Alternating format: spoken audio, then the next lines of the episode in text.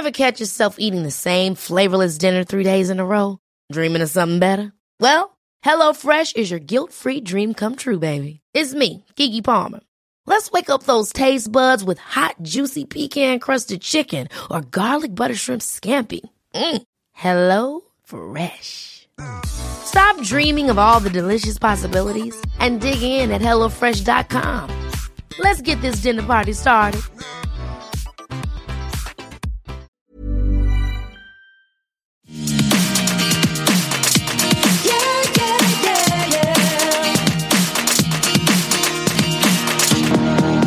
What is next for you guys? Moving in together? Wedding? What's up? I think like you know, obviously, babies. uh, really like we we talked. Yeah, a you just bit. you just skipped right over that. Yeah, you yeah. just skipped right over that. No, are we are we having babies first? or Are we going to get married first? yeah, we're gonna get married first. Whatever Uh, happens, we're just happy to like start our lives together Yeah. and to get to know each other more and more and more. Hello and welcome to Everything Iconic with me, Danny Pellegrino. Today on the podcast, we're going to be breaking down the Real Houses of Potomac in just a bit. I have Sasha from the Bravo Breakdown joining me for that chat. If you want to listen to the Potomac recap, I'll put the timestamp in the episode description so you can skip ahead. But before we get into that, I want to break down The Bachelorette and I want to mention that I did a separate podcast episode about the Real Houses of Salt Lake City. I did a separate premiere recap for that show. And you guys, I think it's a great recap. I was feeling refreshed, renewed, and rejuvenated with these new women in our lives. They're all great gals. The casting on that show, you guys. The casting on the Salt Lake City Housewives, it's five stars. It's perfect. Every last one of those gals has given us something different. So check out that podcast episode if you're interested in that. And uh, with that said, let's talk Bachelorette because we got Tayshia as the new Bachelorette. And you guys, I'm new to this franchise, so I didn't quite realize what a difference it makes to have someone who's genuinely invested in meeting other, these other guys who are there to suit her. And Tayshia just seems genuinely interested in getting to know these men way more than Clare ever was. Because I don't think I realized like how this show was supposed to work and seeing Tayshia meet the guys, even they brought in four new guys, they brought him up in the limo, and Tayshia seemed really into it. For a split second though, one of the guys, his name is Spencer. This guy came in and first of all, he's stunning. He looks a little bit like Tanner from Sean Cody. Gays out there know what I'm talking about. Gays, am I right? You know who I'm talking about. He looks a little bit like that. And when I saw him, I was like, oh, he's beautiful. And for a split second, I thought, uh oh, Tayshia's fallen in love at first sight. Which who among us? I mean, when Spencer got out of that limo, it was a panty dropper, right? Um, I mean, come on. Let's call it what it is. But he is uh, going to be the new villain on the show. And I'm very excited. And Tayshia seemed into him. And I thought, are we going to get another Dale situation on here? But fortunately, it didn't seem like we're getting another Dale. But this, this Spencer, do they have villains on this show? I guess they do. I'm assuming they do because it seems like he's set up to be, that's what they're editing him as, the Spencer. Oh, and speaking of these guys, you know, I mentioned he looks like Tanner from Sean Cody. And I want to send out a nice thank you. If I could send you all fruit baskets, I would. But a lot of you emailed me or DM'd me or sent me messages online last week regarding Kenny. I had said on the show that Kenny, he was my favorite, the boy band manager with the tattoos. I said to me, he was the hottest man on this show. That was until I met Spencer, but even so, I loved Kenny. And after that podcast episode aired, a lot of you, a lot of you kind citizens sent me a link to Kenny's nudes, which were consensual. He did some modeling shots. They weren't, um, it wasn't like anything leaked illegally or anything like that. Kenny had posed nude. There's one photo where he posed with a rooster, a literal cock with his own out. And it was a beautiful thing. It's a sight to see, a holiday miracle, if you will. And so I just want to say thank you to all of our servicemen and women who sent me Kenny's nudes because it was really a great day when that happened. So thank you, thank you, thank you. Anyway, we meet Tayshia. She's mingling with the guys, and we're expecting there to be a rose ceremony coming up. But then Tayshia says, Nope, no rose ceremony, not going to do it. And I'm really into the episode, and I'm thinking, I don't even remember Clare and Dale. I had forgotten about them at this point, and I'm already moved on to Tayshia. And you know I loved Clarendale. But now, mid episode, they just cut to Clarendale and we have a sit down with Chris Harrison. And this stops the episode dead in its tracks. Did it not? And I was happy to see these two, but I didn't miss them at the moment. And we sit down with them, and it's an interview, guys, that I think should be studied in journalism classes because just seeing the body language amongst those two, and it felt to me a little bit like Clare didn't really want Dale to talk. Did you guys notice that? And then if you studied Dale's face while Clare was talking, you could tell inside of his head there was an inner voice going, What the fuck is going on? Right? Right? That's what he was saying, I believe. I thought that was the dialogue that was playing inside of Dale's head as Clare was talking about their future together.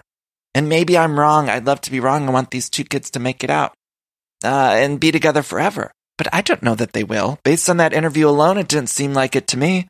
If I was a betting man in Vegas, I'd put, I don't know, $3,000 on them not making it. Also, you guys, wasn't there like paparazzi photos or something of Dale with these two supermodel women? Did you guys see that? I don't know. I saw it as I was scrolling, so I didn't really look too detailed at it. It was on like Daily Mail or something. And I was like, Clare ain't gonna like that. Mm-mm. You know Clare don't like that in the middle of a pandemic. In the middle of pandemic, Dale's out with these supermodel gals. What is that? I don't know. What's going on? We need to get them on the line. Let's get Clare and Dale on the show. We need to get them on. But seeing them sit down, it seemed like weird that they put it in the middle of this episode. I know they wanted to like tie up the loose ends, but I think they should have put it at the end of the episode. But then ABC must have thought we'd all tune out if they did that. I don't know. It was a weird choice, editorial choice to just have Chris Harrison sitting down.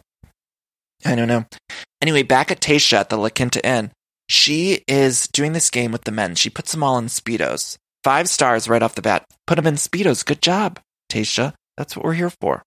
And you know, I know a lot of people are feeling like the men are too objectified on this show. I don't feel that way because for years and years and years, women have been objectified on TV. So it's about time that we objectify the men a little bit. Ladies, am I right? Okay, so then she puts them in the Speedos and they play this little um, swimming game. it was basketball in the pool. I don't know why I just called it a swimming game. I don't know what the fuck that is. Never sound gayer than when I called basketball a swimming game. Anyway, uh, she puts them all in the pool to play their basketball swimming game. And all the men sort of hate Spencer because he's been the one that got the initial rose. And Tayshia seems really into him. And he's stunning and good looking. So, of course, the guys are jealous. You know, they're all in a dick measuring contest on this show, all those guys. They got one girl they're all fighting over. And so, you know, they're all just whipping their dicks out. Um, Kenny was the first to do that, though. He was ahead of his time. Anyway, we have them playing in the pool, and Spencer actually got his lip cut, and he needed a medic. Now, here's the thing a medic came out of nowhere, out of the corner of the screen. All of a sudden, I see this medic pop into frame, and I'm thinking, where did that medic come from? And here, I was really going over the timeline in my head. I was thinking, okay, they filmed this in a pandemic. I know that. We all know that. They made him quarantine. That was a big thing. And so Tayshia was mid pandemic as she was filming this scene where Spencer got the lip cut. And the medic came out of nowhere. And I was just thinking, couldn't our medics be better suited or served uh, for our country in the middle of a pandemic uh, somewhere else, somewhere outside of the La Quinta Inn? I just thought, you know, maybe these people are safe. I don't know that we need a medic or a whole uh, healthcare team on the Bachelorette at the La Quinta Inn. I think we need to put them in the hospitals. We need to put them elsewhere Let's let Tayshia and Spencer just be safe over at the La Quinta Inn. And let's let our healthcare professionals serve people in the middle of the global pandemic and not have to just fix Spencer's lip. What was going on there? We got the whole medical team just sitting at the La Quinta Inn waiting for something to happen. Meanwhile, people are filling up in the hospital beds and everything. Let's get them in the hospitals. They don't need to be at the La Quinta Inn. Chris Harrison could have put a band aid on Spencer, and that would have been enough. You know, I, Give Chris Harrison a CPR class and we'd be fine. We don't need a whole medic team. They could be going to save our country where they're needed. Instead, we got the whole medical team at the Kent Inn. What the fuck is that? Give Chris Harrison a CPR class. I mean, that's all we need. Anyway, um, he was really milking it, wasn't he? Spencer was milking it. Uh, but I didn't care. You guys, I, I was sort of digmatized by Spencer. I know he was the villain, and you guys are probably thinking, Danny, you're not being hard enough on Spencer, but it's too bad I was digmatized. Who among us isn't? We're in the middle of this pandemic that I previously mentioned. Right? I mean, we're all a little bit, I don't know. We're all looking. You know what I mean? uh, somebody had sent me a message and said, I, I need to stop saying ladies, am I right? And I thought that's my favorite thing I say on this podcast is ladies, am I right? stupid. Oh, it's so stupid. Anyway, okay, so let's see. Spencer gets the lip cut, needs the medic. Um, then Tayshia chooses Brendan to go on a date with. So they're going to go on a separate date. And all of a sudden, a horse shows up. Horse shows up out of nowhere at the La Quinta Inn. Where did these horses come from? Did they just have them on the playgrounds? Anyway, the horse came. And you guys know, I think I've mentioned this on the podcast before, but I've actually never ridden a horse. it's like one of those bucket list things that I've just never done. You guys, I'm from Ohio. Yes, there's horses there, but I never, I did take classes in a horse barn once. I mean, that's a tale for another time. I took like, I took sign language classes with my friend Beth in a horse barn.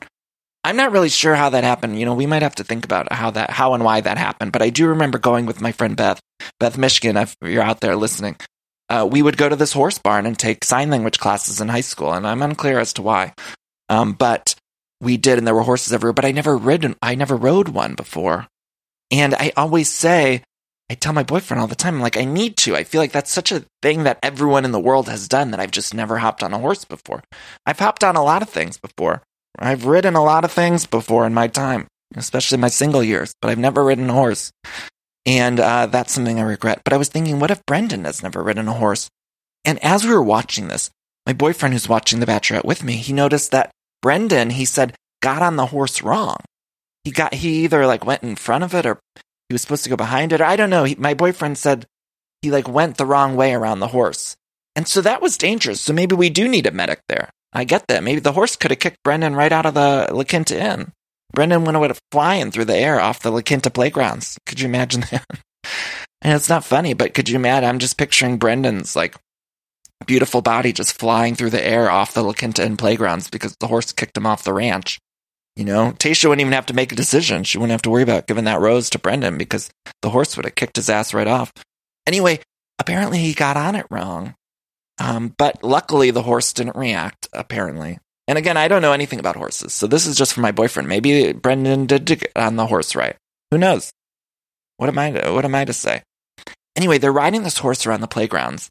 And there's not a whole lot to look at the La Quinta Inn. Like there's nothing really going on so Chris Harrison's really got to work overtime. He's doing his own stunts. He got on a scooter. Chris Harrison got on a scooter. He's running around. I could never picture Andy Cohen getting on a scooter.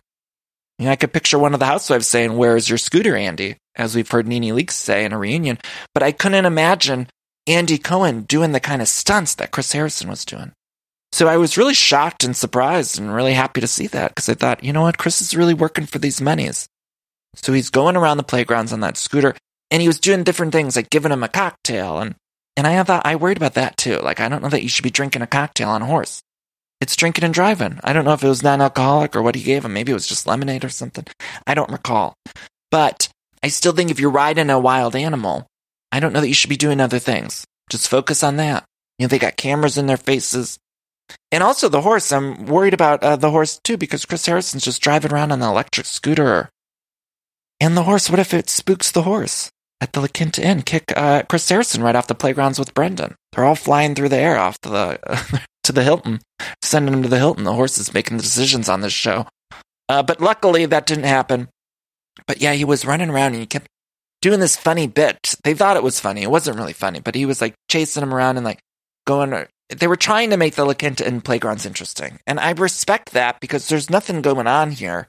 They got to do something, um, and nothing's nothing's really working. And I, I'm interested in the editorial decisions they're making on The Bachelorette because they're trying to find things to do. Even they had Tayshia writing in that fake journal, just like they had Clare doing. Did you guys notice that? I know maybe we talked about this last week, but Tayshia's writing in the fake journal. What are they all writing in those journals? And can we put them on eBay? Let's get them on eBay because nothing's in those journals and they keep showing us footage of them writing in it. And it's nothing in there. And it's like, can we think of something else? Can we come up with literally anything else? We've got to come be. We brought a horse on the La Quinta Inn playgrounds. We can certainly get something else besides a journal. I don't know. Can't we have them uh, set up a mini golf station, maybe? Or uh, let me think here. I know I'm spitballing off the top of my head. A craft project. We can have them do some decoupage. That'd be fun, wouldn't it? Or I don't know. You know, I'm not. I'm not a producer on this show. Maybe I should be because we're just watching them journal a lot. And it seems like we're seeing them journal a little bit too much. And so to Chris Harrison and the Bachelor producers, I want to say, let's get some other things going on, some other activities. I'd even rather uh, see Tayshia reading a book than pretend journaling.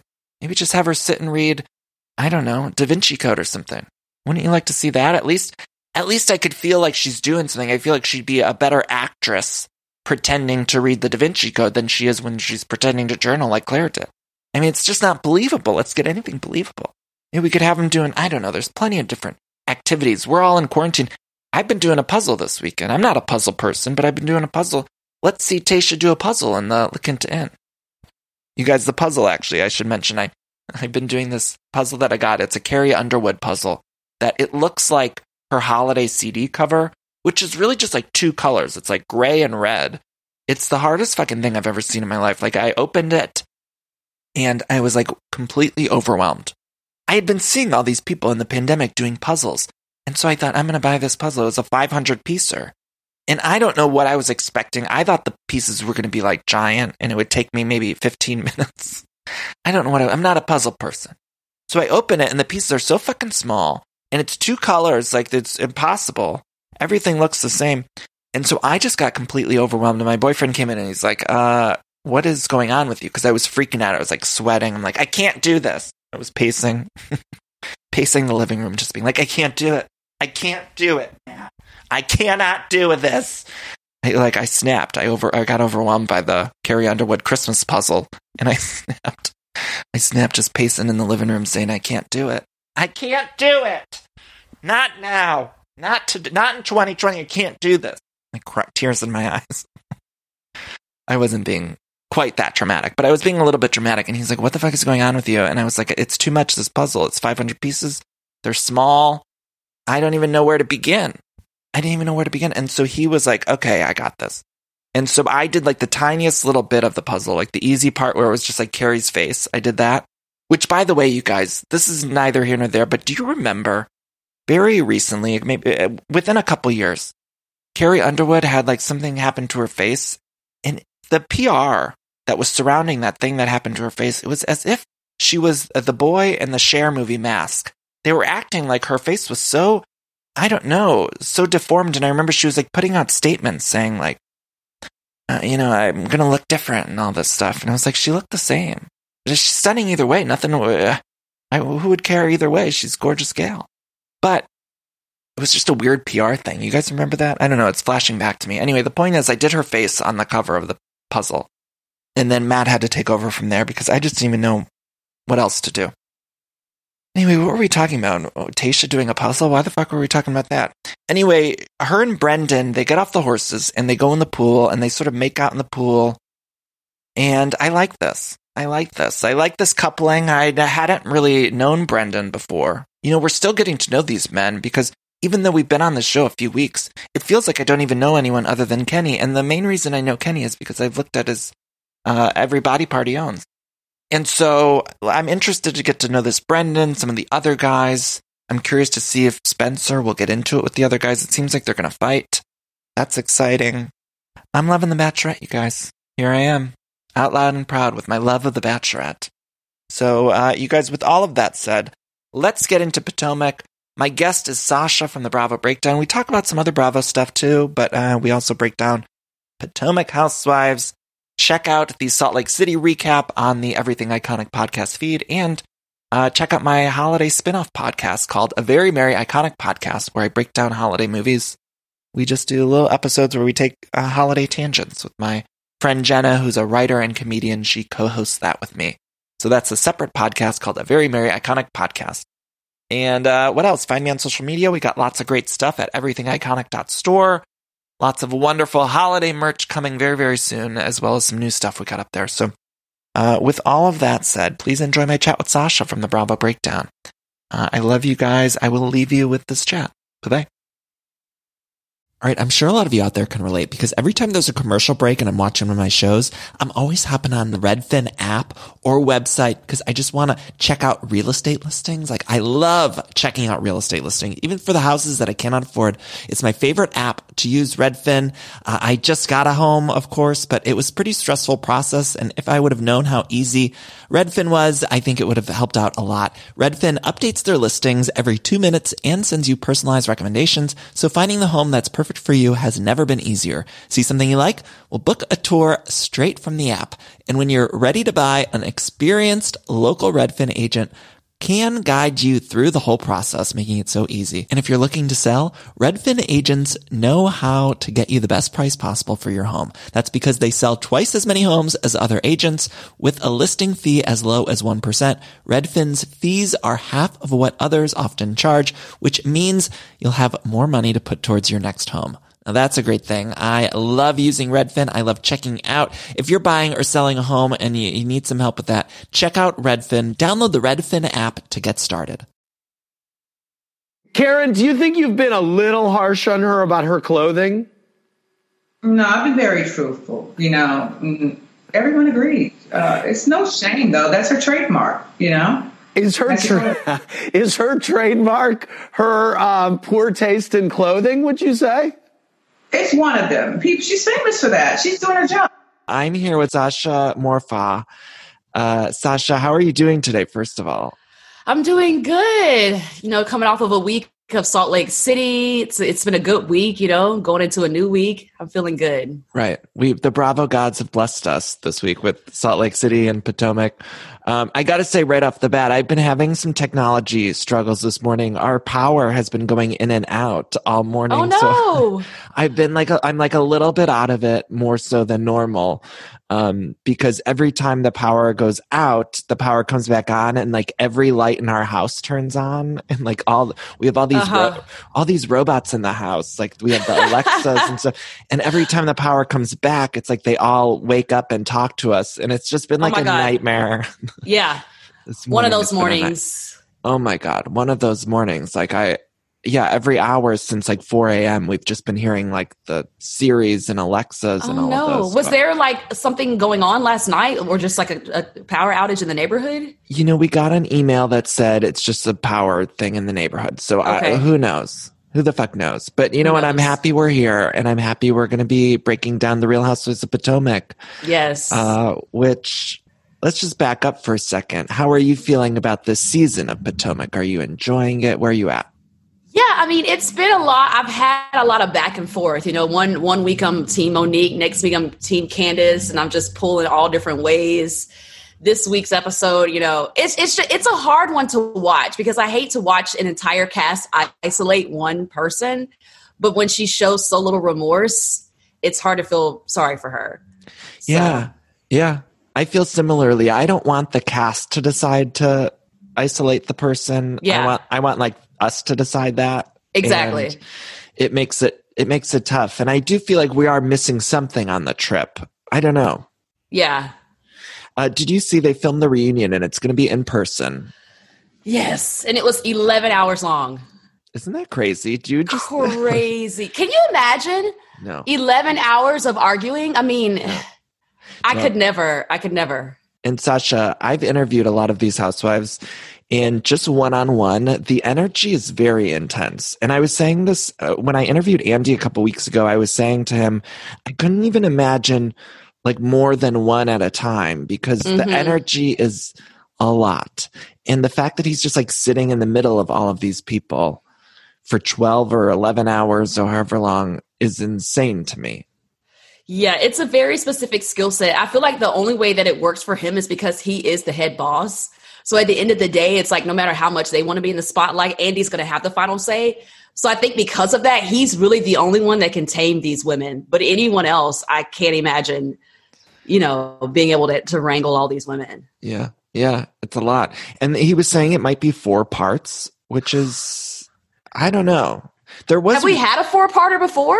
We did have the one season of Atlanta that was four parts, and I remember it being actually like a decent four parts. Like it didn't okay. feel like it, it, was the season. I was it the uh, Kenya Porsha fight season. There was one season okay. Atlanta where it was four parts.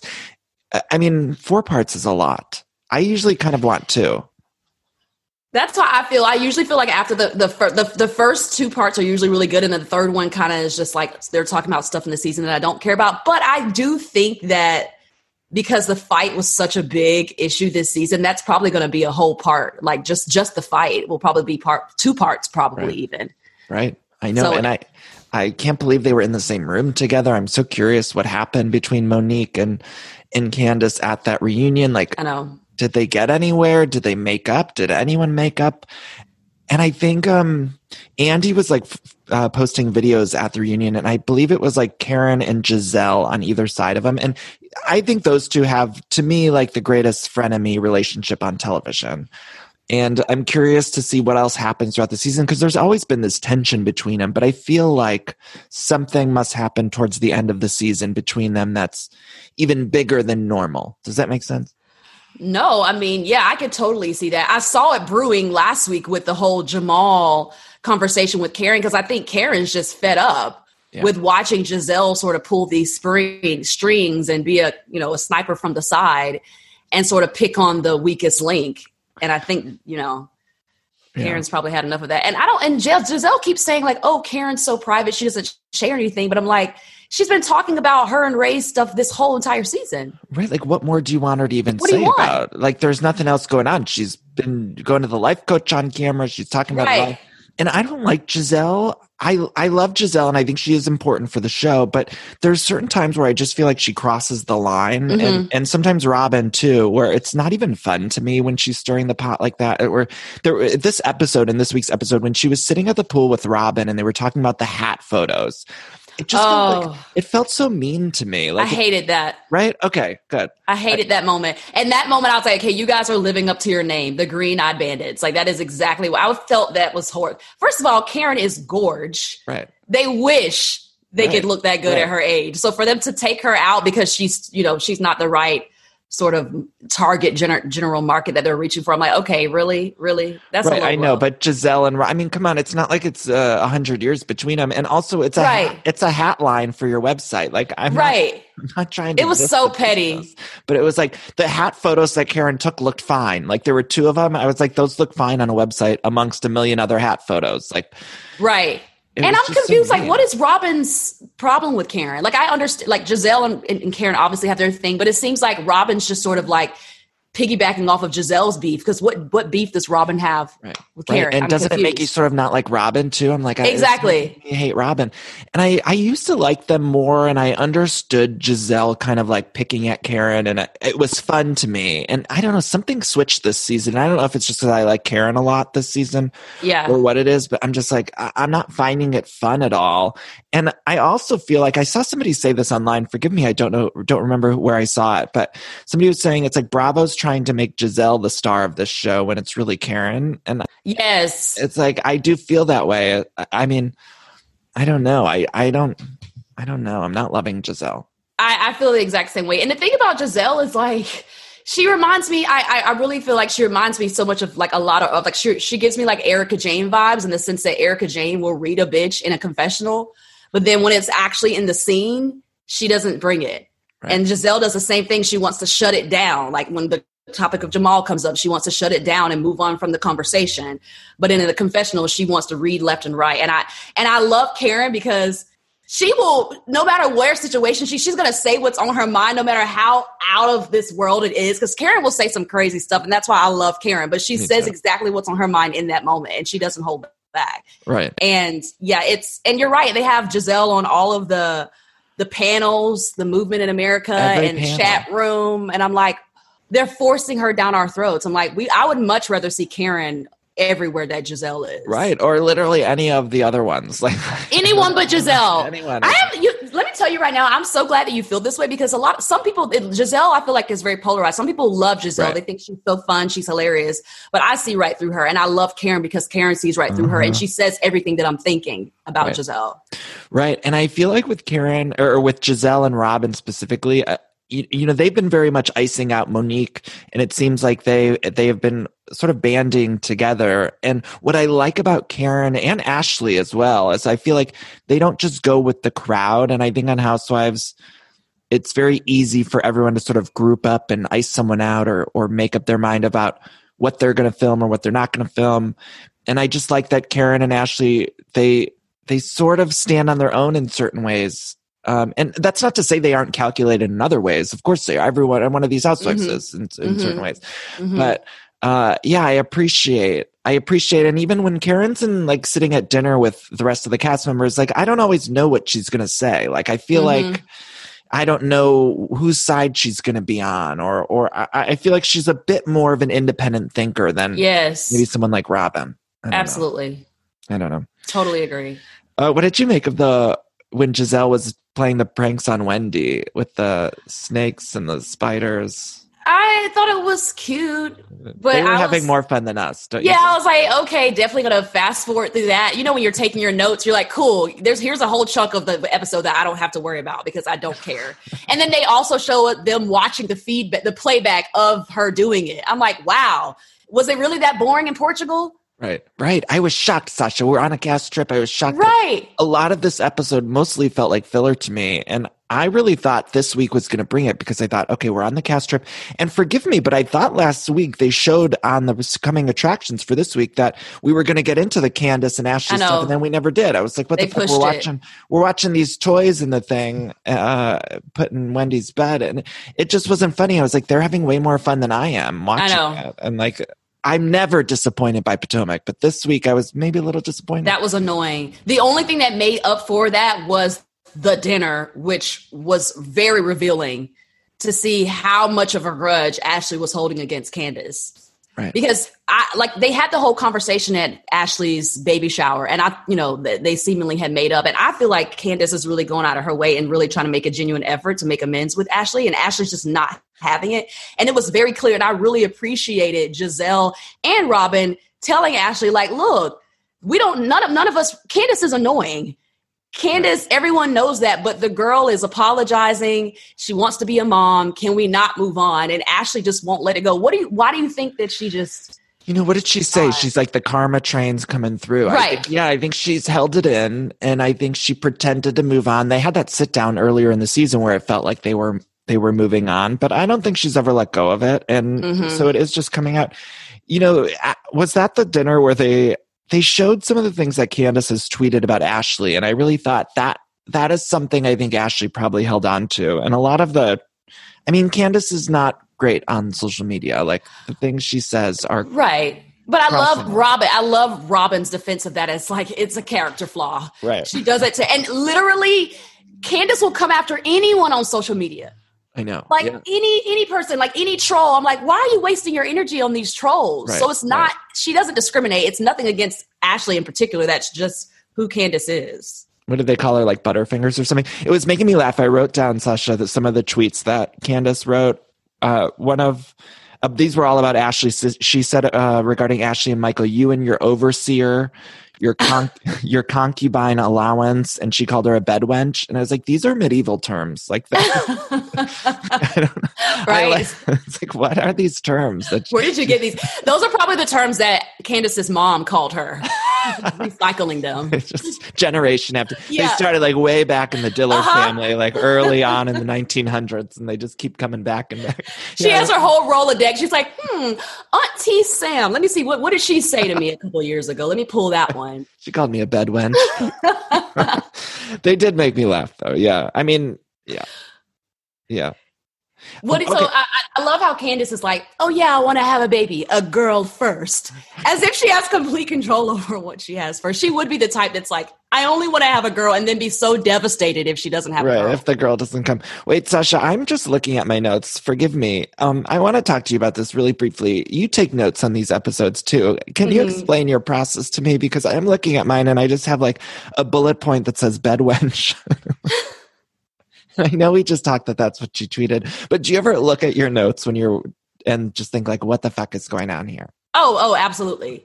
There, I'll be filming something, and it'll be a whole like five minute chunk of me just like staring straight ahead and thinking like, what could I have possibly meant? Or sometimes I'll just write this bitch. No idea what I'm talking about. I get confused. Oh, I'm laughing so hard. Um, I get confused sometimes because I shorten names and I always shorten Gizelle to Jiz, and it just always like I'll be literally reading my notes, and I have such a kindergarten mentality that when I'm doing the solo recaps, I'll be like jizz, and I'll laugh in my head, and then it just derails me for like five minutes, and I'm like, what is going on? but yeah, some of the notes are just so insane, and yeah, like I just have in big bold letters, like I highlighted, she hates Ray's dick. we, she we did to- say that. She did say that. she did say that. We have to talk about that. Was that a reveal? Was that something brand new? I've never heard it said. I think it was a reveal. Right. So Robin said that at a party, Karen Mhm. was really drunk and said that she hates Ray's dick. And I don't remember ever hearing that. I thought that was a complete reveal. Yeah, I've never heard it before either. Are you shocked by it? I was. I mean, I was too. Yeah. I was yeah, I, I couldn't believe that Karen would be like at a party. I understand that she gets drunk and opens her mouth more than she would normally, but to say something so specific, like I hate I know. dick, that was shocking to me. Well, even more specific, Danny. She said she had a tan clitoris. Danny, I had I that could- written down too. oh my God. When she said she had a tan clit, I was like, wow. She went from her coochie stank to a tan clitoris. I'm We like, need- wow, Karen is getting gutter this season. I do really need her to drink more. Like we're on vacation. know. Like I I need her to just have a little more than milk at dinner because I know. we need a spicy Karen because all of these little nuggets of information that were are being revealed about Karen, I'm like, this is so fun and interesting. And I, I think I was saying to, I don't know where I was saying this, but I need a little balance on Potomac. Like they're all I want them to get a little looser in terms of the libations. And maybe that is a character flaw of my own that I want people on TV to be a little drunk. But I just want there to be like maybe a little balance between like the conservative way they're being and like the Roni women. You know what I mean? Mm-hmm, mm-hmm, mm-hmm. Like I just need like one or two wild nights. I, I agree. I feel that same way with like Potomac and also Atlanta. There's not they're not heavy drinkers. Beverly Hills is a little kind of sometimes here or there, like they will get drunk, not Roni drunk, but they will drink more so than the Right. Potomac and Atlanta. I don't know what it is about those franchises that maybe it's just not as much in the culture. Beverly Hills, we always get like a cell phone footage of them being like blacked out drunk, but it's not the professional setup. So they clearly Right. like Dorit and Kyle will wait until the cameramen are gone Mhm. and then they'll get wild. Um yeah. And I think I think Karen would maybe get loose more if she felt safe because you know Gizelle and Robin, like they have done, are just waiting for her to say something so they can turn around and hold it against her. And then she probably thought she felt safe in Wendy's presence, and she did the same damn thing.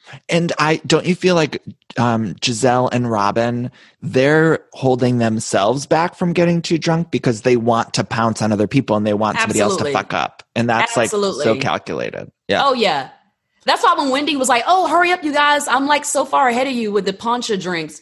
I'm like, "Girl, they on the housewife. They know exactly what they're doing. They're not going to drink, but only a certain amount, just to give them a little tips to loosen them up a little bit, but not so much to where they feel like they're out of control. Right? They know what they're doing. Wendy wanted to get to, She to did. Wendy. She was like ready for it, but it was I like know. no one was helping her out except for weren't the bartender. And then Candace was getting Ashley to chug her drink at the end there. I was like, "All right, Right.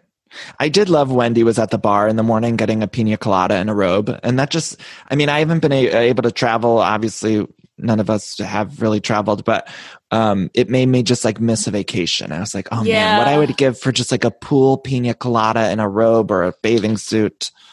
I know, I know. There's nothing like just putting on your robe and just putting going straight from your robe to your bikini. That's the best, Right. I the know. best times." What did you make of Wendy saying she only sleeps between two and four hours a night? I was like, well, damn.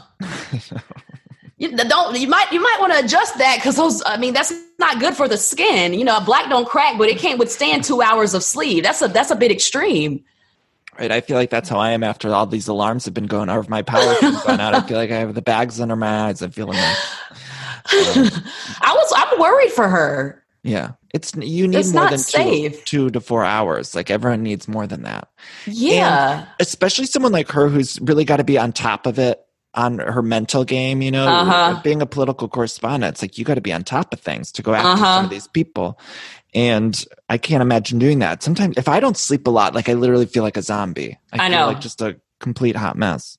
And now knowing that, it makes sense why she came for Ashley so hard on the lake trip because she's like, I haven't slept all week to make sure that her baby and her family were like good to go. You know, she, she- that week she probably got one hour of sleep, and then Ashley shows up with her baby and her nanny, so she's probably that's probably why she was so pissed. She snapped. She snapped. uh, I want to talk about this franchise and why, specifically Potomac. I think it works really well to have.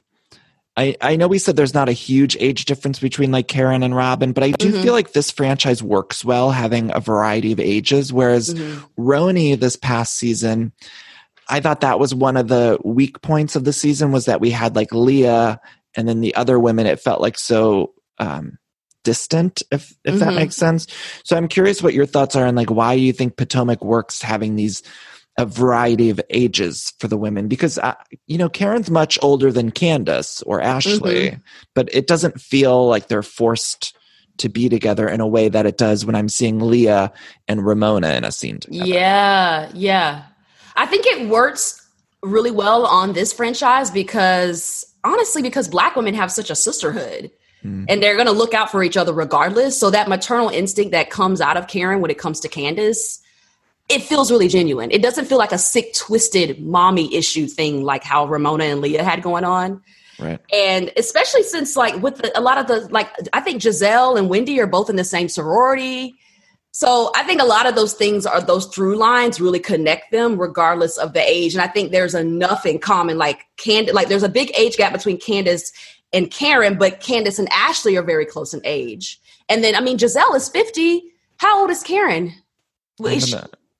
80? I don't- No, I don't she, she looks amazing. That was a bad joke. She looks amazing. I'm running on little sleep just like Wendy. I yeah, I don't know. Karen. let's um, let's say she's 55. So I, I, I, I, maybe she's 60, I think she's older than 55, I would guess. 62. Yeah. Yeah. So maybe she's 10 years older than Gizelle. And and Ray's much older than Karen, right? yeah. Yeah. Yeah. He's like 20 years older than her. I feel so bad, not to go back to this, but I feel so bad that she hates Ray's dick. Like to be married to someone for so long that you hate their dick. It's one thing to like not be uh, having sex that often at that age, but to really just genuinely hate that person's dick, that's not too great. I know.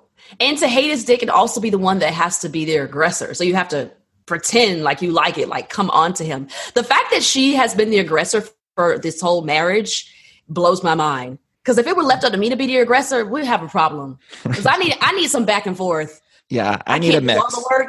yeah. yeah I, I can't do all the work. It's too. Ex- But of it- course, there's times God. where it's like too exhausting. You know, you don't want to be the aggressor, but then there's other times where it's like you only want to be the aggressor. Like it has to be a balance. I Mhm. can't imagine going through a marriage that they've been together for so long. I know. Yeah.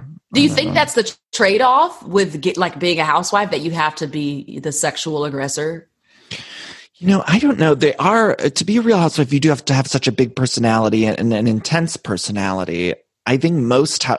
I'm, let me think here. Do you think most housewives are an aggressor, just in general, not necessarily sexually, but do you think most of them are type A? Like, there's not a whole lot of subservient housewives. I feel that the type of housewife that Karen is, which is similar to, you know, the Erika or the Sutton, like the people that kind of fall into the money.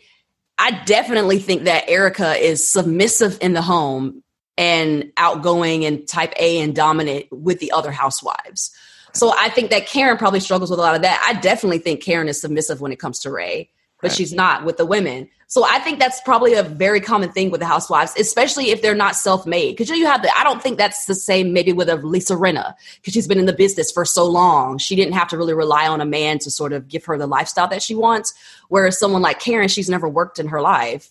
So for her, it's like if he wants me, I mean, I don't blame her. If I'm not working and you want me to be submissive, that's fine. I'd rather Right. submit than go to work. Wouldn't you? Yeah, yeah. Of course. Yeah. So Sure. I think that's probably a common thing with the housewives that they're submissive at home, and then when they get on the show, that's their kind of their time to shine and really let their true personalities come out. Sasha, not to change the subject, but did you see Erika Jayne and Tom are getting a divorce? I haven't talked Oh, yeah. about that on this show. What do you make of all of that? Because I, I think we all sort of saw it coming. I saw it coming. I thought, Oh yeah, I wasn't surprised at all. yeah, I mean, Yeah. she she spells it. I mean, the Gizelle, uh, what not Gizelle? Garcelle asked her how's the sex, and she said okay. you don't like his dick either. uh, wait, did you see the? There's like rumors she's maybe with Scooter Braun or something. Did you? I see have seen that. Okay, so wait, do you know any more about that? Because I just sort of passingly saw it. Is it true? I don't know any more about it besides that it might be po- be true, and I actually think that's a good match. How old is Scooter Braun? Um, I don't know, but he's younger than her. Yeah, yeah, yeah. But I don't know how much younger he is. But I know that he hangs out with Justin Bieber, so he's I would say around his around forties in his forties. No, don't we not like Scooter Braun though? Because didn't he try to fuck over Taylor Swift or something? I'm not exactly familiar, but I Oh, think he like tried to fuck her over or something like that. Yes. And we are not supposed to like him, but I think that he would be a good fit for Erika because, as we all know, you know, she wants to be a pop star, and Scooter Braun is got the magic touch. He reps Ariana Grande, Tori Kelly, Bieber, Amber Riley, a lot of really big pop, you know, s- singers and stuff like that. So I How think that that, single? I think that he can make it happen because she's, you know, she's ready to cross over out of the dance world and do the mainstream thing. So it would honestly be a good pivot move for her. Yeah. I think. I love what you just said. You said we're supposed to not like him. And it's just so funny because I always think that with housewives, it is, you know, a lot of these housewives are monsters. And we all, we always talk about that line, like, where is the line for us? And it's like, it is sort of funny to me because they're all monsters. And we're like, certain ones we sort of turn a blind eye. Do you know what I mean? Mhm. certain ones we definitely don't turn a blind eye to, or at Yeah. least me. But uh, yeah, I'm just always thinking about these people, and it's like, yeah, we're not supposed to like them, but I do. Like, I think that way with Ram- Ramona. Ramona a little bit. Like sometimes I'm like, yeah, I don't, I'm not supposed to like her, and then and then she'll say or do something crazy that kind of makes oh. me smile. But She's the hardest one. I struggle with her so much because of Yeah. exactly what you just said, especially as a black woman. It's just so, the, some of the stuff she does is so cringy. I find it so fascinating to see these pictures that, that she's posting with Ebony. I'm I like, know, how is this happening? right? Like, what is this conversation? I know. I know. And I think we're going to get a lot of conversations about race and stuff in the next season of Roni. Um, from what I've heard, I think they're having these conversations. And I'm curious. I think it'd be very interesting to see how these women who are these Upper East Siders who we've seen. Uh, we've seen some of the things they've said and done both on the show and off the show. And I, I'm curious to see what these conversations are. I'm Yeah. surprised they kept Ramona uh, around. I, I sort of thought that I thought they would have kept Dorinda and gotten rid of Ramona. I was certain that's the way they were going. And so I was surprised when that decision was made. I think Dorinda just had such a dark season, and Ramona was just being Ramona. Right. Whereas Raminda, Raminda, Ra- Raminda, Raminda. Raminda, wow, coin that. Dorinda was just shockingly disturbing for me, and I feel like the fans had such a strong reaction to Dorinda. I, I found her harder to watch than Ramona, to be honest, because she. Mm. I don't like to watch someone just like bully and Yeah. bulldoze and manipulate. Like Ramona's going to be Ramona. She's going to do her ism. She's going to be problematic. She's been that since day one. Yeah. She's the person we know. Yeah, but Dorinda Yeah. kind of took a dive off the deep end this season. Yeah. yeah. And, Yeah. you know, I had I was. No, go I ahead, had, go ahead. I had an aha moment with Dorinda where I was feeling my own rage in life and like about halfway through the season. And so I was like, oh, I get her rage at a certain point. Not to say that it was warranted. She definitely was being an asshole. Uh, but there was a certain moment I was like, yeah, you know what? I'm filled with rage too. I get it. I don't know. Aren't we all? Yeah, yeah. Aren't this we year's all? been It's tough. 20 it's been a tough year. Exactly. Oh exactly. Okay, so back to Potomac. We got to Yes. see. We got to talk about the um, Ashley writing the statement on behalf of Monique. Now, Gizelle in her confessional. It just said outright, which I believe was the first time that one of the cast members has said outright that Monique got rid of the footage from that party in the basement of Michael Darby grabbing the cameraman or whatever. I don't believe that we've heard that before. Of course, we all assumed it as viewers that Monique maybe, you know, somehow lost the footage, got rid of it. And she did say there was just no cameras in the basement. But Gizelle said that outright. And that was interesting to me that she just called it out. Yeah, I mean that's that's what I would speculate, but she doesn't know that, right? She's just speculating like the rest Right. of us. It, it was very like validating to see them say that. You know, you, you're thinking these thoughts, but to see the other cast members say that, it was really nice to see that. But you know, I mean, Monique will take that to her grave. That'll never, we'll never get the the real answer to that question. But I appreciate that about Monique, by the way, too. Like just as a friend, I like that she's kind of ride or die in that way um, as a friend. Yeah. You know, and and, I, and I've heard that about her too. I have friends that, That are was a heavy her. sigh, Sasha. That was It's a heavy just- sigh. it's just so hard for me because like I get it, like no snitching, the street cred, you know, snitch get snitched, and I appreciate her loyalty.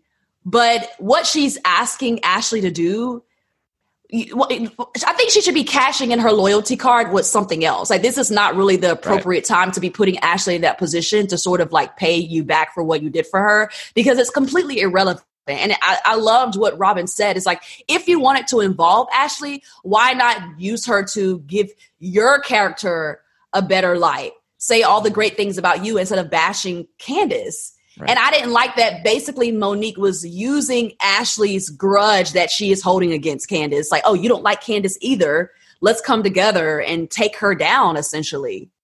And, I, don't like yeah. that. And I also felt like Ashley was in in between a rock and a hard place because it's like, what is if some if Monique asked her to do that, what is Right. Ashley supposed to say? She has she also has a loyalty because Monique helped her out. Right. Which again, I just want to reiterate, I don't think it was I, I don't think it was great that Monique hid that footage. If if she did hide that footage, Right. I like the loyalty part, but Yeah. if Michael Darby is like doing something inappropriate like that, then yes, we should call it out. And if there's footage, whatever. Um, Totally. but yeah, I feel like Ashley has no choice then. She's fucked either way because if she says no, then she's an asshole to Monique.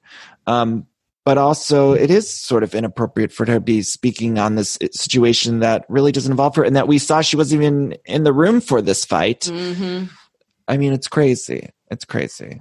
Yeah, and, and I and I agree with, with what you said. I fault Monique a lot more in this situation than Ashley because, like you said, it's like if she had said no to Monique, they no telling what Monique would have did. She'd have been like, "Oh, really?" And then the footage maybe would have been out the next day. So Mhm. she's trying to cover her own ass. So when it when when it comes to Ashley, she's just in survival mode. She's like, okay, so do I protect Candace or do I protect my whole family and my husband's reputation? So really, for for Ashley, it's like it's got like you said, it's got very little to do with her and really more to do with Monique. Is this not sort of Shakespearean though? Like as just as we're talking about the layers of this whole thing, I mean, like these are fucking layers to this Mhm. whole show right now, which you don't get on any other show on television. And so even though we said this episode was maybe not the best episode, it's like just talking about the layers that these women are going through about hiding footage and now having to give statements and the laws involved. And it's just, oh, it's good. It's Shakespeare. I know it's good. I, I I just love watching Robin like this episode and just the past couple of episodes because I don't maybe correct me if I'm wrong, but do you recall Robin being such a voice of reason and being the person that's saying what everyone's thinking? I don't remember her being that. No, you're right. No, I don't remember that at all. I mean, and aside from the hat thing, I was really pissed at Robin for the hat thing. But aside from that, But I am liking. that- I'm liking her this season, Robin. Uh, you know, I the only thing I don't like about Robin is when she and Gizelle get together. Get together. I, I always I love Robin when she's on her own. Yes. she's in a scene with literally anyone else. There was that scene early in the season when she was uh, hanging out with Wendy at the park with their kids, and I thought I loved that scene. I thought it was like a great. It's great to see these other other sides of Robin that we never get to see. And Gizelle, when Mhm. she's in a scene with Robin, I feel like just overtakes Robin's personality because Robin Absolutely. is much more of a chill personality or more of a laid back uh, approach, whereas Gizelle is a, a more type A, I'd say. And I don't. I feel like we lose Robin quite a bit when when she's in a scene with Gizelle, and I don't. I like know, that. I hate that. And it's like the big, I feel like they have such a big sister dynamic because Gizelle's about 10 years older than Robin. Even last year in the scene when after Robin sort of called Gizelle out at dinner about the Jamal thing and they went to the room and Gizelle's like, why do you call me out in front of everyone? And Robin's like, you know, I'm just, you know, Right. you should just tell everyone. And then Gizelle's like, oh, well, let's not talk about you living with your ex husband. And Robin's like, I'm not saying my life is not messy. I'm just mm-hmm. saying I'm putting my stuff out there. So why can't you? But then by the end of that conversation, Robin had basically just like submitted to Gizelle. Was like, okay, I guess Gizelle was like, just just have my back from now on. Robin's like, okay, Okay, like she didn't. I It's almost like. Robin doesn't want to even argue with Gizelle. She's like, you know what, whatever, just yeah. but ahead. she'll argue with anyone else on the show, but not Yeah. Gizelle. Yeah. I don't get it. I think they just have. I think on these shows quite often, like the women, they team up and pair up in certain ways off camera, where they decide Mhm. they're not going to be going against each other, or or they almost have a truce. And I feel that way with um Lisa Vanderpump and Kyle Richards. They always had a great Mm. fren- frenemy thing going on, but I think in the early years, at least, I think they did have sort of an agreement, and it was so interesting to watch them too because you would see the the cracks in the armor or Mhm. or whatever that term is where there'd be a scene or a reunion where you would see those two sort of feuding a little bit and then they would come together right away and it was like oh okay you guys have an agreement you don't genuinely like each other but you have like somehow come together and i almost maybe that's what we're starting to see with gizelle and robin where it's like we're starting to see the cracks come through a little bit Mm. and maybe they aren't as close as we think or maybe we'll see more of this um,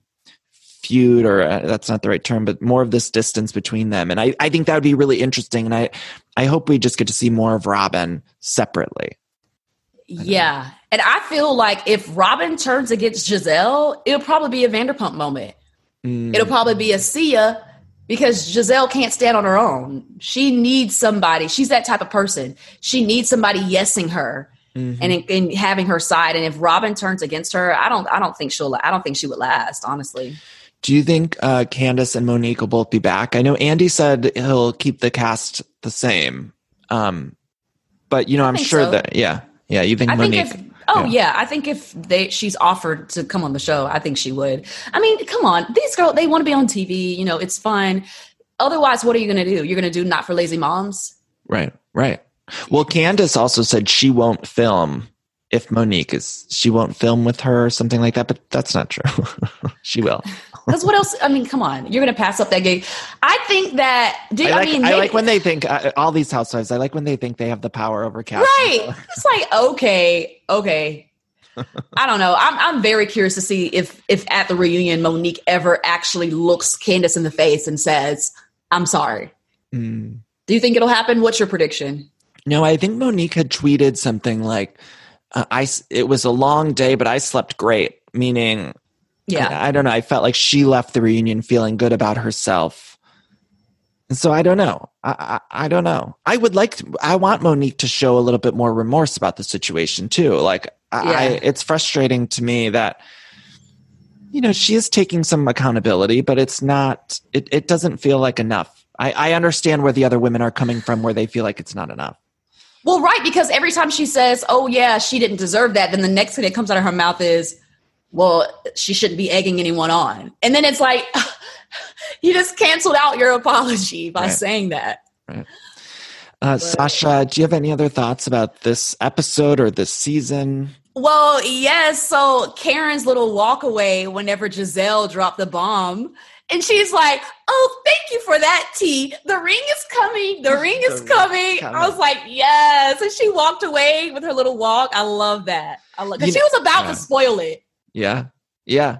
You know, I think um both Karen and Gizelle, Karen's Karen more than anyone, I think, on this show, she really delivers a soundbite and or a moment or or something that's really genuinely funny that doesn't feel like scripted or that uh, someone told her to say or do. Does that make Mhm. sense? It feels like Mhm. natural. Oh yeah, I love it. And sometimes she's a little like I'm a little nervous when I watch Karen real time because I'm like, oh, is she gonna get it out? Is she gonna land it? And she always lands it. Right. She always Uh, like last week with the Gi- Gizelle lives in your phone. It's like that came to her as she was saying it. She's like, yeah, yeah, yeah. Oh yeah, yeah. Gizelle lives. Gizelle Jamal lives in your phone. That came to her, and that was such a great soundbite in the Right. I liked seeing them shop in that marketplace, but you know, just in general, this trip, I, I don't know what they needed something more. I, I don't know. Maybe next week will be great. It looks like there's some sort of sex party, and that looks like it, it's interesting. Mhm. Um, but for such a big vacation, I feel like we needed something else. Like the big centerpiece of this episode was them putting like fucking spiders and snakes in Wendy's bed. And like that's not enough for a cast vacation. We need something else. You either need to get like drink a little more, get a little wide. We don't have to be drunk necessarily, but we need something more dramatic. Something, yeah. Something happening because if even if we're going to lean into the comedy, it has to be better than like we're putting a fake toy in Wendy's bed. Right, right. And then how they tricked us with the tease when really it was coming Yeah, next fuck week. was that, I was like, okay, was so so they're just. I'm like, well, when is this happening? Okay, so you're just laying the foundation. Okay, so you're to tell her next episode that you're to write up the statement. Have you That's so ever fucking seen? rude. That was Have so you ever seen the, the the when they were pushing them down the hill on that cart? I've never seen that in my life. Have you? No, I've never seen that. That was crazy. It didn't really make any sense to me. Yeah, what was what did they call that?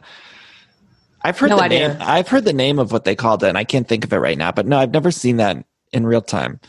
Also, I like that um, Wendy and Karen were in that thing together when they clearly hate each other. Mm-hmm. Mm-hmm. Now that was good producing. That was a good one. Yeah. that was good producing. That was a good pairing. I was like, okay, that'll, that'll, that'll be a bonding moment. So if they both almost die, that'll bring them closer. Also, you know what I was thinking? I was like, down the road, you know how on Housewives they'll sometimes use footage like that to prove that these two were friends at one point. So I was Mm. thinking, like, in two seasons, they're going to be like, well, at one time, Wendy and Karen were such good friends, and they'll show us that footage as if it's like enough to just demonstrate that they were really close. You know, they Right.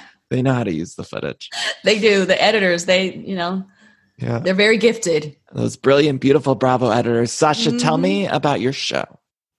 Well, it's called the Bravo Breakdown. I started it at the beginning of quarantine, needed something to do. I'm an actor, so you know, once everything shut down, wasn't getting any auditions, wasn't going out. So I was like, okay, I'm obviously going to watch Bravo every day for the rest of my life. So What I other mean, choices there to be? What else can I do? Right. Um, so yeah, I just started making the videos, breaking down the episodes. I started with Vanderpump. Can you believe it? That seems oh like God. ages it seems ago. like a lifetime ago. I know. So started with Vanderpump and then, you know, did Beverly Hills and Roni and I just break down the episode, give him my, you know, my hot takes, what I think about it, black girl, person of color perspective. What do you think's going to happen with Vanderpump Rules? There was just a story in E that they still don't have any plan to come back. I think they'll they'll be back for sure. I believe, but um, Yeah. Was that where I heard an interview? I don't, I don't know if it was was your interview with Andy. Someone an interview I heard somewhere they were saying that they actually think that they would have a lot more of a storyline. yeah, Andy was saying he thinks that reopening a restaurant sort of post pandemic or during pandemic is like an interesting thing to do. Uh, but I'm I'm mostly curious. I don't know what the cast is going to look like. I Like, know. I, I don't know that anyone's interested in seeing like r- the baby stuff. And I if the- know.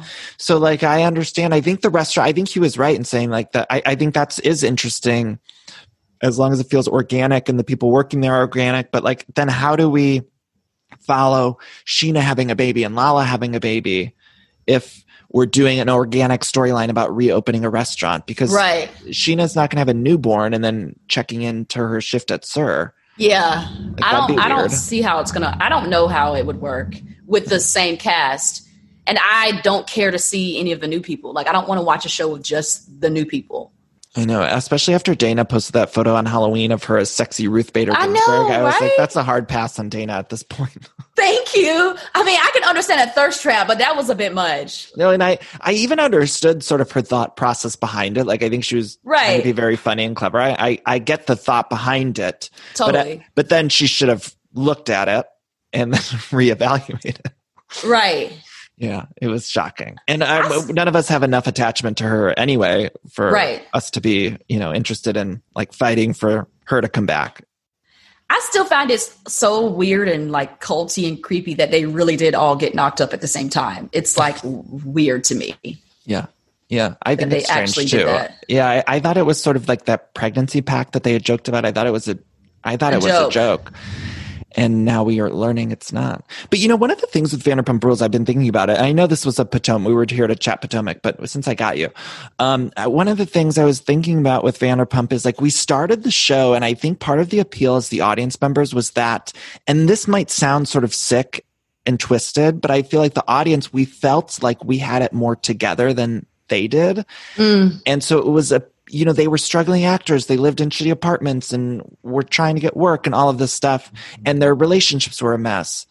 And so I think as an audience, we felt like, oh, well, we're the same age, but we, or, or we're around the same age, but we at least have our shit together more than they do.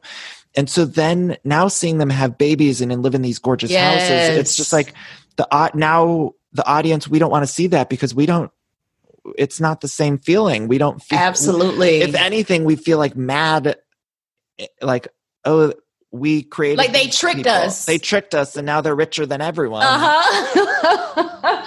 yes. You know what? That is that wow. You just hit the nail on the head. That is exactly what I feel from watching that show because you're right. When you're watching the housewives, you're not looking for that same feeling. Right. You're in the fantasy world. You're getting to, you know, get a slice of life of what it's like to live this luxurious lifestyle.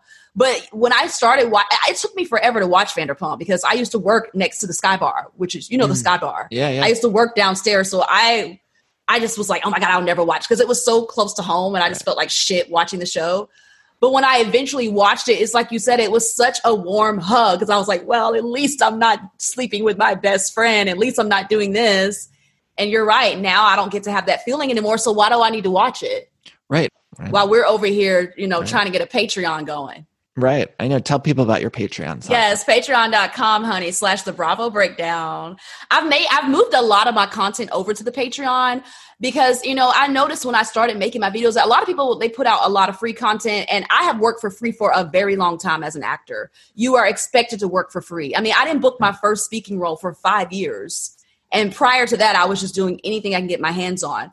So I think by the time I started making and creating my show, I was like, okay, I'm definitely not doing that anymore. I was burnt out on the whole, you know, throw whatever you can throw at the wall and hope it sticks. Mm-hmm. So once I moved over to my Patreon, I was like, okay, I would rather have people, uh, you know, you want to have, I'd rather have people that value me and are loyal and they think that my content is valuable enough to pay for it rather than just putting out all this stuff and hoping that something sticks. So I totally relate to the idea of like, okay, what is my art? What what is my art and how can I make a living off of it? And then it's just so hard to watch somebody else doing their art, but then they're duping us. But then we're talking about it as if as something that we see that it's not really what it is.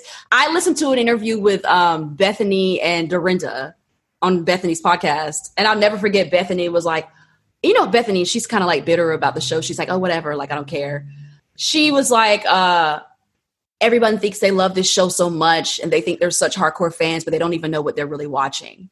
And I was like, whoa. Obviously, I know that because, you know, when you work in the business, you know that it's all contrived and produced. But when mm-hmm. she said it like that, I'm like, I wonder how much I really know of what I'm watching. Like, I think I know. Right, right. But how little do you and I, even people that work in production and things like that, how little do we even know? Right. Uh, with your Patreon, though, I do think it is so important for for listeners in general, but people, anyone, if you're consuming someone's art online, if there's a way that if you're able to pay them for the art you're consuming, it's important to do mm-hmm. if you mm-hmm. have the means to do it because we're all trying to make all this shit. Totally. It's, and yes, we make it for fun, but you got to eat.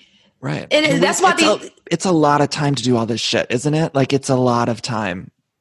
We're pulling back the curtain on all of this stuff. I know, right I know, I know, and I hate, I hate it because I know it's like it's like with the housewives. Nobody, I mean, they like a fourth wall break when it's you know every now and then, but for the most part, people don't want to know that. They just want to consume, consume. That was the biggest thing when I started my because I've never had an Instagram page or any. I never created content.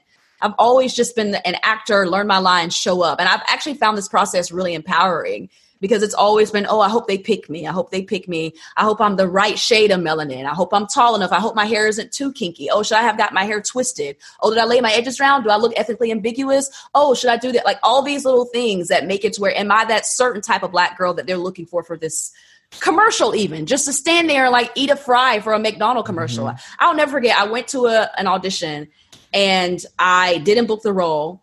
Same casting director. And then somebody uh, in the lobby, another black chick was like, "Oh, this casting director doesn't like your texture hair. She likes a looser curl." Oh. So I went and got a wig. Went back the next week, auditioned for the casting director, and she didn't even realize she'd already seen me, and I booked it just with a wig on. Wow! Because night the texture of my hair was too black pretty much. I had to get a looser curl. So that's kind of what i'm used to being an actor to where i have to fit the mold and make myself digestible for them. And so to be able to have this platform which i'm so appreciative with my patreon and my instagram it's like i just put my content out there. And then people and same with you i mean you are i mean you already know you're iconic you're brilliant I, you're i mean you were just killing the game and you are you. You are who you are. I listen to your podcast because I want to hear Danny. I don't necessarily come to your podcast because I want to hear you break down every dissect every little detail of the episode because I watched it myself. But I come because I want to hear like what's Danny gonna say because I feel like you're a friend in my head, you oh, know? You. And that's why I'm grateful. You know, I'm grateful for Bravo. I'm grateful for these housewives because there's not really many other things that I want to sit down and talk about for hours on end. Like I'm not interested in anything else. Yeah, you know, what I mean? like what else are we going to talk about besides the housewives? Right. I know. I There's not that. that. many things. We are truly blessed, right, to have Bravo and uh, Sasha. This was so fun. It was such a delight. I feel like we could have chatted forever. And so, thank you so much for coming on the show. Likewise. Tell people where they can find you on social media. Thank you so much for having me. I'm on Instagram slash the Bravo Breakdown and I'm on patreon.com slash the Bravo Breakdown. I put out breakdowns on my Patreon, exclusive breakdowns. I put out clips on my uh, Instagram feed, giving my hot takes, just sort of my thoughts on the episode. My next breakdown's coming out tomorrow for the season premiere of The Real Housewives of Salt Lake City. So you guys can look out for that on my Instagram. And, and it's five dollars a month, just five dollars a month yeah, on my Patreon. So subscribe, subscribe. Thank you for coming on. I hope you'll come back on another time, and um, I hope everyone goes subscribes to your Patreon. You can find me on Patreon too. I'm Patreon.com/slash Everything Iconic. Uh, I'm recapping Sex in the City over there from the beginning, which is wild. Um, and you can get those episodes for just four dollars a month uh, or more. And uh, find me on social media at Danny Pellegrino on Twitter and Instagram. I love you all. Thank you so much for listening. And we'll be back uh, later this week with uh, Salt Lake City recap. Bye, guys. Bye, Sasha. Thank Bye. You. Thank you.